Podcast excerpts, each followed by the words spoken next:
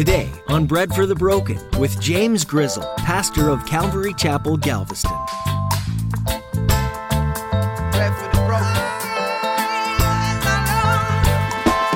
There will be an accounting for believers as well, but it's not based on sin in that sense of like, that's covered for Christians. But there will be this judgment, and it's solely for those who have rejected Jesus. And so I would say Christians, let's let this motivate us to share the gospel with people. Anybody watching online and maybe down the road, this eventually will be on the radio, I'm sure. So maybe somebody's driving in their car or whatever. Listen, just surrender to Jesus. Just surrender to Jesus. You have a hope unlike any unbeliever as a child of God. Pastor James is going to show you today that if you're a Christian, your sins and actions are wiped clean by Jesus' blood.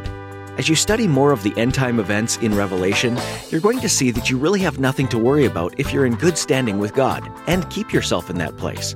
Satan is powerful, but he can't come close to being able to stand against God, or even his angels when it's time for his reign to end. Now, here's Pastor James in the book of Revelation, chapter 19, with today's edition of Bread for the Broken.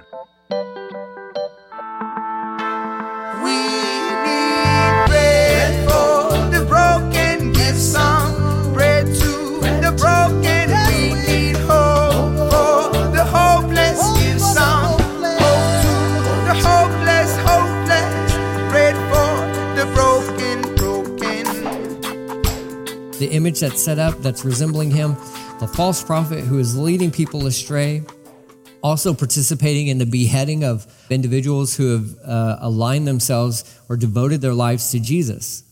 Scoops them up, throws them into the lake of fire. Like he doesn't even have time for them. Like just like snatches them up and is like, all right, you guys are gone. You guys are gone. You would think there'd be more like, oh, these are like big deal guys, right? We, there needs to be more. And God's like, I don't think so. They're just men.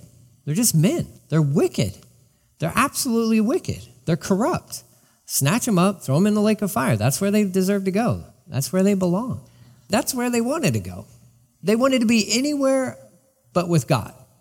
And so God's like, all right, have what you want. So you move now, because those guys have been dealt with, but they're still the bad guy, Satan. He's still on the scene. So that's why we transitioned into 20, because we don't want to just stop there. We've worked all the way through Revelation. We want to see the bad guy go down too, right? Well, here's his, the end of Satan. It says, Then I saw an angel came down from heaven with the key to the bottomless pit and a heavy chain in his hand. He seized the dragon, that old serpent, the devil, Satan, and bound him in chains for a thousand years. The angel threw him into the bottomless pit, which he then shut and locked so that Satan could not deceive the nations anymore until the thousand years were finished. Afterward, he would be released again for a little while. That causes some, like, what? Why? Okay. We'll address that. Um, some important things to note. John looks and he sees an angel. This isn't Michael. This isn't Gabriel. He didn't even know this angel's name, as far as we know. This is just another angel. And this one, just another angel, is more than strong enough to bound up the devil, Satan, the dragon, with this chain. He just comes down, locks him up, picks him up, throws him into the bottomless pit, slams the door, and puts a padlock on that thing. This is just an angel. We have this really, really messed up view of who Satan is. We attribute to him, now listen, I don't go poking bears, okay? Like, I'm not looking to, you know, start any trouble but he's not as strong as what we think he is. Is he smarter than I am? Oh, absolutely.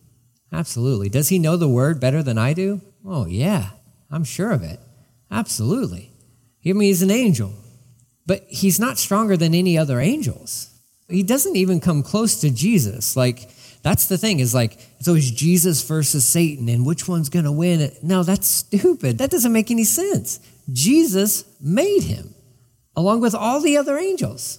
And so this one angel who's like up in heaven will maybe meet this guy one day and he's like, oh, we're like, well, who's that guy over there? Oh, I'm just a guy. I locked up Satan. Like I threw him into the bottomless pit. Oh, they didn't even tell us your name. He's like, I know, I know. I'm just a normal angel. I'm just a regular Joe up here in heaven. like, that's who I am. So he doesn't even get a name, but it doesn't matter because all it takes is an angel to bound up the most wicked thing that has made its presence, you know, known here on this earth. An angel shows up and locks him up. Now, again, you guys understand, you've been with us through the book of Revelation. We don't go spewing uh, insults at the devil. He's still a roaring lion who prowls around seeking whom he may devour, okay? I don't care if he doesn't have teeth, all right? Still, a lion with no teeth and no claws can still hurt you, all right? Like, I'm trying to mess with. But the Lord rebuke you, the Lord rebuke you. But I'm not going to attribute power to somebody who doesn't have it, who doesn't have it. I'm not going to live in fear of an angel who doesn't even compete with the God who takes up residency within sight of me. Now, is he oppressive? Yeah. Do him and the other fallen angels, do they mess with us and cause issues? Yeah, absolutely. They're the enemy, for sure. They are the enemy. They are wicked. But please know this, have proper perspective on this. It only takes an unknown angel from heaven to lock up Satan. That's it. Jesus doesn't come down and do it. He doesn't come down and do it. He's still on the horse. He didn't even have to get off the horse. He's just like, hey, angel, Bob, Bob, hey, come. Yeah, no, he's in the back. Okay, bring him out. Bob, go get him. Really? I get to, yeah, yeah, we go throw Bob a bone. Bob's like, yes, I get to do something. Um, we don't know who this angel is, but this is pretty awesome gig for this guy. He's been waiting for the whole history of the world. He's like, this is my moment. This is it. Like, this is my moment. There you go. Good job, Angel. Good job. He wraps him up. There's no struggle, there's no epic cosmic battle. There's none of that. Satan is bound. And the way that this is phrased, just so we understand, it's as simple as it's said. There was no like back and forth, a 12 round epic bout between this angel and Satan. No, he shows up with the chain and he wraps him up. Done. Done. It seems pretty simple. Like he's defeated. But he gets thrown into the bottomless pit where he gets to be locked up for a thousand years. You're like, why do you let him out? why? Well, we'll explain that. There's this renewing that needs to happen on this planet. Okay. There's a renewing that needs to take place on this planet because we have messed this place up. Um, don't kid yourself. We as humanity have absolutely wrecked God's creation. There's just no getting around it okay? I'm not like a Greenpeace person or anything like that, but we have trashed this planet, okay? Remember when you grew up in your parents' house? You trashed their room that they let you sleep in, okay? It was theirs, it was never yours. And we do a, such a great job of just wrecking what doesn't belong to us. So there's going to be this time of restoration and renewal and all the good stuff. Here's what's happening as well, just a sneak peek. Um, people are still going to be alive and still be having babies and all this good stuff. So the world will get a thousand years to repopulate, basically. So you're going to have people who are born. I mean, a thousand years. This always blows me away. Of like, that's a really long time. So you're to have lots of people having babies and all this good stuff, and lots of people who are to be growing up who the tribulation time is like, what are you talking about? Well, no, the seven years that we went through. That was like 800 years ago. What are you talking about? And they'll see Jesus. I mean, but so there's to be people who come up during this time period who have no relationship with Jesus at all. So you got to figure out, like, well, where's their allegiance? And that's a good chance why Satan is released after a thousand years because, well, he's going to rally up another battle. Look what he does. It doesn't take him long. Um, verse 4, chapter 20 it says, And I saw thrones, and people sitting on them had been given authority to judge. This is ruling and reigning with Christ. And I saw the souls of those who had been beheaded for their testimony about Jesus, for proclaiming the word of God. That's why they lost their lives during this tribulation time. Uh, they were proclaiming the word of God, and they would not bow down. They would not worship the Antichrist and all that stuff, and it cost them their heads, literally they're proclaiming the word of God. It says, And I saw the souls of those who had uh, not worshiped the beast or his statue, nor accepted the mark or his mark on their forehead or their hands. And they came to life again. They reigned with Christ for a thousand years. This is all part of that ruling and reigning for Christ. And we'll cover this next week, the millennial reign, okay? Um, what that looks like for us, um, ruling and reigning with him for a thousand years. This is the first resurrection. The rest of the dead did not come back to life until the thousand years had ended. Blessed and holy are those who shared in the first resurrection. Uh, for them, the second death holds no power, but they will be priests of God and of Christ and will reign with him a thousand years. So, of all the people dying during the tribulation, the believers are resurrected, okay? The other guys, well, you're going to have to wait your turn, okay? Because there's a second death that's going to be happening. So, but concerning those who were actual believers in Christ, this is the deal. They come back, they're resurrected and they get to rule and reign with Christ, okay? So, alongside with the church and others who have preceded us, ruling and reigning with him. So, let's deal with Satan. It says, When the thousand years had ended, Satan was led out of his prison. It says he will go out and deceive the nations from every corner of the earth, which are called Gog and Magog, very common names. We've seen that in Ezekiel. We've already seen that in Revelation as well. He will gather them together for another battle. Like, come on, dude. When are you gonna? Oh, he's not. He's not gonna learn. This time. This time we'll get him. I've had a thousand years to plan this out. This time we're gonna get him. He will gather them together for a battle, a mighty host. Um, as numberless as the sand along the shore. This is what should be heartbreaking because after a thousand years, he's able to gather up probably a bigger army than what he had before he was thrown into prison. All these people on earth repopulating and all this good stuff. I mean, he's able to assemble quite a significant army to fight against Jesus. It says verse 9, Then I saw them as they went up on the broad plain of the earth and surrounded God's people and the beloved city. But fire from heaven came down on the attacking armies and consumed them. So here they are, these armies are coming together and they're attacking, you know, all this good stuff. And just when it seems like, man, how are we going to survive this? God just like Super Mario Brothers style just throws out a fireball, just and boom, done. Done. Takes a word, the first battle, a little fireball, the second battle, and they're consumed these armies. Verse 10 says, Then the devil who betrayed them was thrown into the lake of fire that burns with sulfur, joining the beast and the false prophet. There they will be tormented day and night forever and ever. And it'll be that moment, it's done.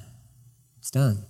No more Antichrist, no more false prophet, no more Satan to have to deal with within your life. It's done. Done. He's finished, there to suffer forever, tormented day and night, forever and ever in the lake of fire. So we sort out the other group here. Before you can get a new Jerusalem and a new heaven and a new earth and all that stuff, there's got to be some sorting out that takes place. Where do the guys go who died during the tribulation who didn't believe in Jesus? What happens to all those people who, regardless of the time frame of when they lived concerning history, um, they never gave their life to Jesus. What happens to those people? And that's answered right here. Verse 11. I saw a great white throne, and I saw the one who was sitting on it. The earth and the sky fled from its presence, but they found no place to hide. I saw the dead, both great and small, standing before God's throne, and the books were opened, including the book of life. And the dead were judged according to the things written in the books. So you got the book of life, but then there's also other books. And we know that from other accounts from the scriptures, every word you say is accounted for. Well, that's kind of eye opening. Every word, every word, every deed you do, it's accounted for. What you want is for those records to be wiped clean, like a slate, clean slate. That only happens through the blood of Jesus. That only happens through the surrender of Jesus. But if you don't want him, if you don't want Jesus, if you don't want the fact that he drank from the cup of the wrath and you would rather drink from it yourself, there has to be this understanding that you have to give account for everything. Oh, it is far better to stand in this judgment. This is not for believers, this is for unbelievers. We do not go to this great white throne judgment why? Because when God looks at us, covered by the blood of his son.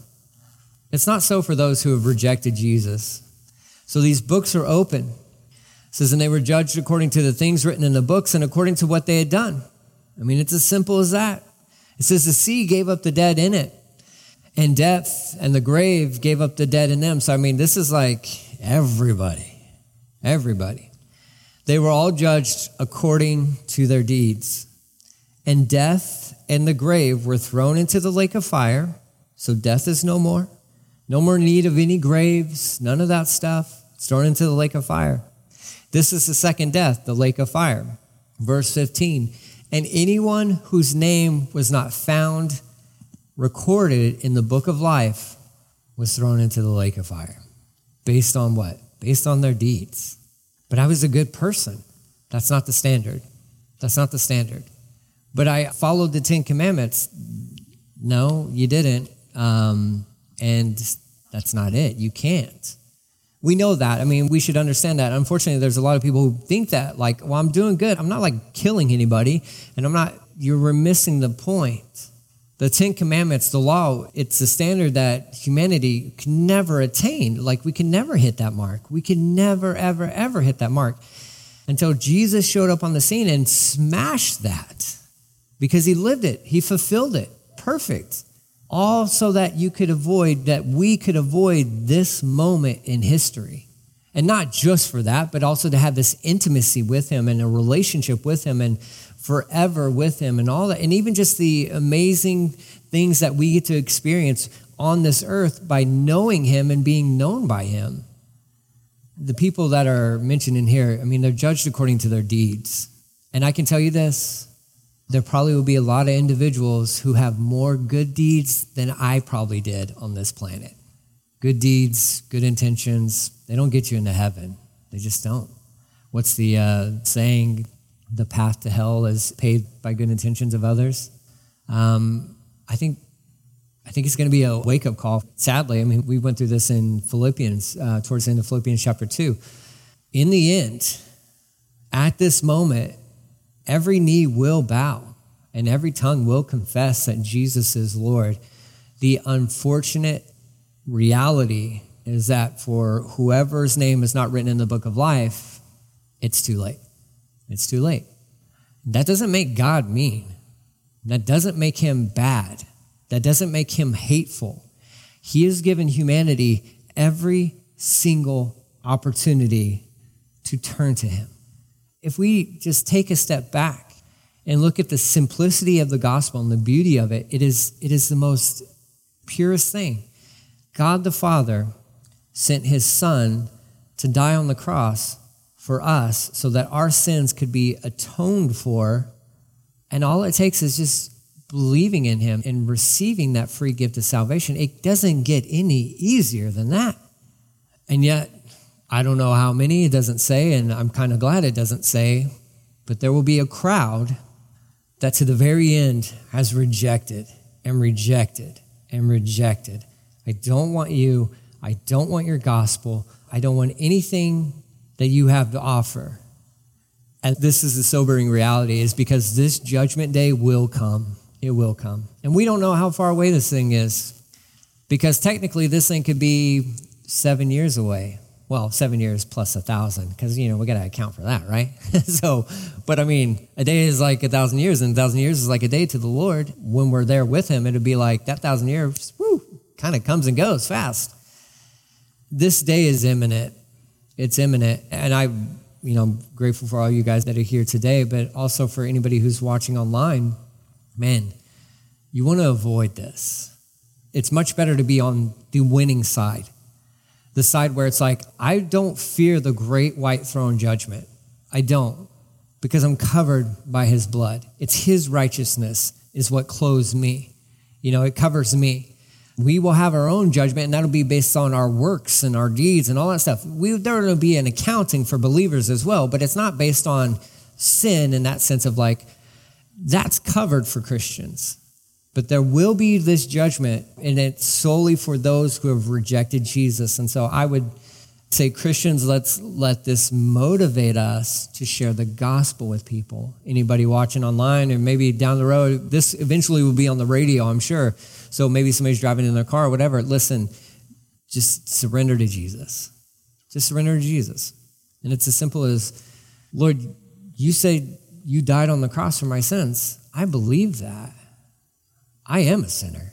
I'm going to tell you right now, I am a sinner. I'm a sinner saved by grace, but I am a sinner. And I have 20 years after following him, it is so much easier for me to acknowledge and, and, and proclaim that than maybe when I first got saved, right? I didn't think it was all that bad. I knew it was bad, but come on. Now I'm like, I'm wretched. I'm a wretched man.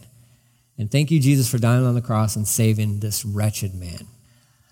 So that's what we want. That's what we want for our loved ones. That's what we want for humanity. That's what we want for humanity. That's what we want for the people we don't agree with. That's what we want for the people who we perceive to be the enemy, although they're not the enemy. They might be used by the enemy, but they're not the enemy. This is what we want. Why is this what we want? Because this is what God wants. He wishes that none would perish apart from him. He wishes that this would not be the reality for however many people it's going to be a reality for, but he's not going to force them into heaven. If this is what you want, then have at it. So we live in a church time. This is the age of grace, is what they call it. This is the time where we get to represent Jesus. We get to proclaim the gospel. We get to share it with people in whatever form or fashion we can, at whatever opportunity comes our way let's keep this last little portion of Revelation fresh on our hearts and our minds as we're talking to people. Because the last thing you want is for the person that you maybe despise the most, for this to be true of them. Which would probably be a good word for, especially within our world today, as you know, we're heading towards an election. And it's like, you can't hate this person and you can't hate that person. And may it never be said of any Christians that they wish that this would happen to anybody. I don't care who they are. It should break our hearts that this is going to be a reality for people. Because it breaks his heart, it should break our heart. Man, let's be praying, praying for those family members that we love so much. Let's be praying for coworkers. Let's be praying for people, man, when that person's image gets projected onto the screen. Now, I know for some Christians, they hate Donald Trump. You can't hate him. You can't.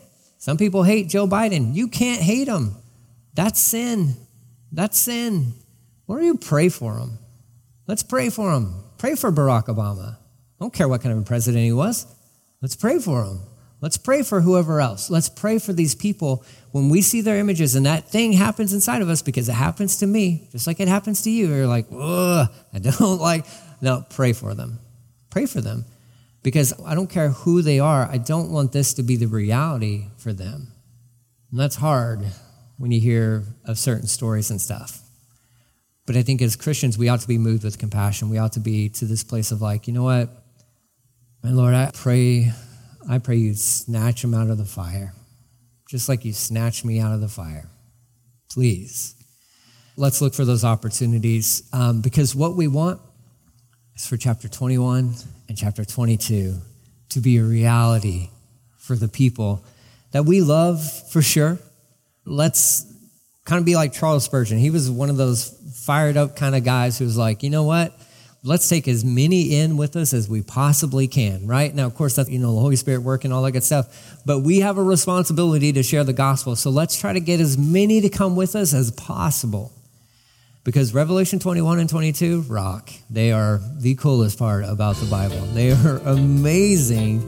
And uh, man, nothing gets me more fired up than to see what is to come. What's to come.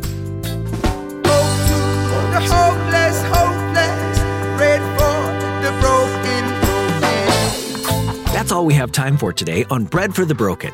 We're so glad that you joined us as Pastor James Grizzle teaches through Revelation, the last book in the Bible. Revelation can sometimes feel like a daunting book to read or to even begin to understand, but it does hold incredible truth and hope the hope of a better world, a healed world, a whole world, a time when God restores all that is broken. So don't be afraid of what's to come. If you love the Lord with all your heart, soul, and mind, you have nothing to fear.